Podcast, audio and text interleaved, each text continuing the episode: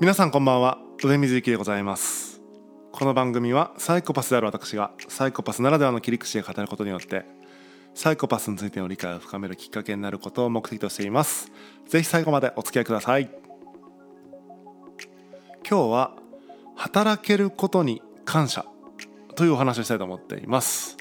えーまあ、どう考えてもこれ僕の言葉ではないんですけどもコロナ前にですねえっ、ー、とまあ去年かな、ね、こう職場がねすごいブラックだったことで、えっと、仕事を辞めた、知人がいました。でところがねこのその後コロナが来ちゃって、えっと、転職ができなかったんですね。全然仕事が見つからなくて、えっと、働きたいけど働けないっていうことがこう続いてたわけです。まあ分かんないけどもそのエリートの人たちっていうのはなんかこう引く手あまたというかなんかね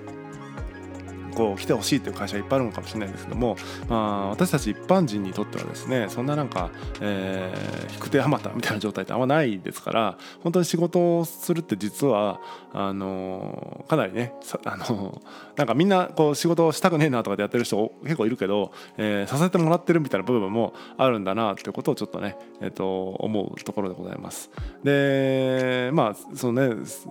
あの失業保険も切れてしまってね生活が困窮してるってことで、えー、すごくあの辛そうだったんですけども、えーと、最近ね、えー、やっと仕事が決まりました。うんっていうのもねあの、まあ、九州とか見てるとちょっとでも条件つけようものなら、えー、まず転職きついですよ。あとなんか何でもいいってやれば確かになんかすぐ見つかると思うんだけど結局そのなんかブラック的で、えー、結局その我慢するかしないかみたいなそういう労働感みたいなのがなんかまかり通ってる気がしていて。例えば転勤はできませんとか、えー、分かんないけど。なんかそういうなんか一個条件つけた瞬間もう、えー、仕事決まらないみたいなそういう世界観にまだまだ、えー、あるような気がしますね。そして、えーと、エリートの人たちは何度も言うように、えー、それそのものがこう、ね、価値を認められているからなんかこうねそういう条件つけてもなんかそれはそれでいいんでしょうけど一般人がね条件つけて、えー、なんか仕事をつけるかっていうと意外とそうじゃなかったりするんで、えー、まだまだねそのなんか働き方自由だとかなんだとかか言ってますけどもそんなことはないんだろうなというふうに思ったりします。で、まあ、ようやくね、えーと、仕事が決まってとても嬉しそうにしてましたと。でそんな彼がですね、えー、SNS になんか働けることに感謝って 書いててなんかすごい重たかったなっていう、えー、ただそれだけの話なんですけどあのー、普段だったらですよ今までコロナの前の世界観だとなんか働けることに感謝とかっていうとすごいこうなんだろうなまあそうなのかもしれないけど本当はそうなのかもしれないけどなんかどこか綺麗事に見えるというか、うん、なんかそんな感謝っていうか別に自分もえっ、ー、と何？成果出してるというかこうそこで、えー、貢献してるんだからなんかそれはお互い様ですよねとか思っちゃってなんか働けることに感謝みたいなちょっとなんか働かせていただいているみたいなちょっとその下から目線みたいなものはあんまりこう、うん、美化することはできてもちょっとうがった見方をするとなんかねどうなのって思っちゃってたんですけども確かにこのウィズコロナアフターコロナの時代って、えー、本当に会社がどんどん倒産したりとか、うん、仕事の、ね、規模が縮小したりとかしていわゆる働く席自体がねそのパイ自体がちっちゃくなっちゃって、えー、本当働けること自体がなんかありがたいみたいなそういう世界観ももしかしたらこれからどんどん増えていくのかもしれないなってちょっとなんかゾッとしたんですね。えー、そう翻ってこう自分自身今本当に恵まれた環境にいるなと思っていて、えー、なんだろうなこう、まあ、いろんな企業に、ね、行く仕事をしてるんですけども、えー、いろんな企業に行って、まあ、素敵だなって思う企業もあるんですがじゃあ自分がそこで働けるかというとまず働けないなと思うんですよ。それは、えー、大前提としてというかなんだろうな多くの組織化されてる会社ってもその組織な時点で結構階層構造になってるんですよね。部長とかあ何？課長とかいますよね、えー、っていう感じ構造になってるからなんか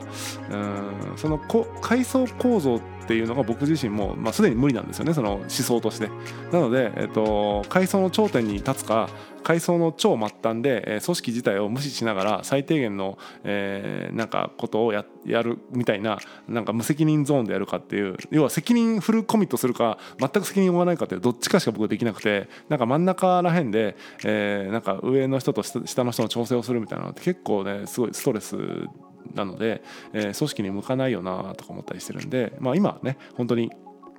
そういう権限を与えてもらっている環境って、えー、すごい恵まれてるなと思ったりしたわけですね。でまあそれがね、えー、この先どうなっていくかなんてものはこう時代をこうねあの分かんないです本当コロナによってどんな感じになっていくかっていうのは誰にも分からないので、えー、もう明日は我が身という感じかもしれないんですけども、えー、とにかくね そう考えた時に、まあ、何でもいいから仕事に就けるというか働けることがありがたいっていう感じって今の多分日本にはあんましもうないというかもう仕事を選んでますみたいな人が、えー、多い気がするんですよね。もしくは選んでるという自覚がない人が多いような気がしていて、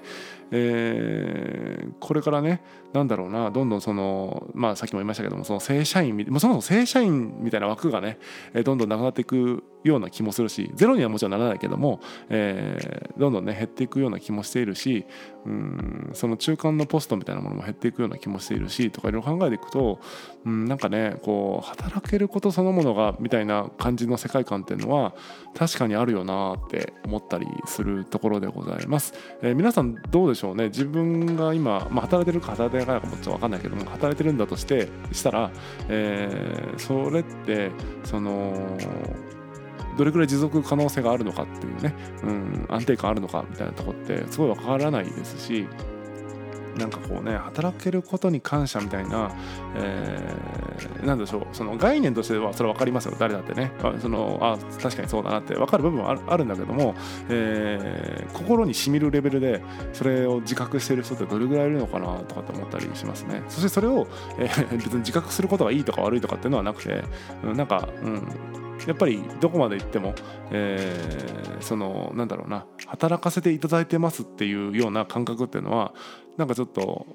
いびつな気もしますしみたいな、うん、でも実際そうでもしないと働けないような時代にもなるのかもしれないしとかっていろいろ考えると、まあ、答えは出てないんですけどもその働けることに感謝っていう言葉がなんかすごい生々しいなって思ったのでご紹介させていただきました、えー、このねウィズコロナアフターコロナ、えー、っていうかまだウィズなんでしょうね。ウィズでもないというかもうなんかすごい状態な今ね、えどうね社会がなっていくかってことはすごく考えていかなければいけないし、えー、今この瞬間にえー、得られているものですね。が一瞬でなくなる可能性というのもあるのでだからその辺はすごくこう危機感を別に煽るつもりはないんですけども、まあ、現実的にね考えておかなければならないことかなというふうに思います。で結局そこで行き着くのは働くって何だろうみたいな話になるんですがその話はですねちょっと長くなっちゃうのでまたあ明日、えー、お話ししたいと思います、えー、本日は以上でございます。またお会いしましょう。さようなら。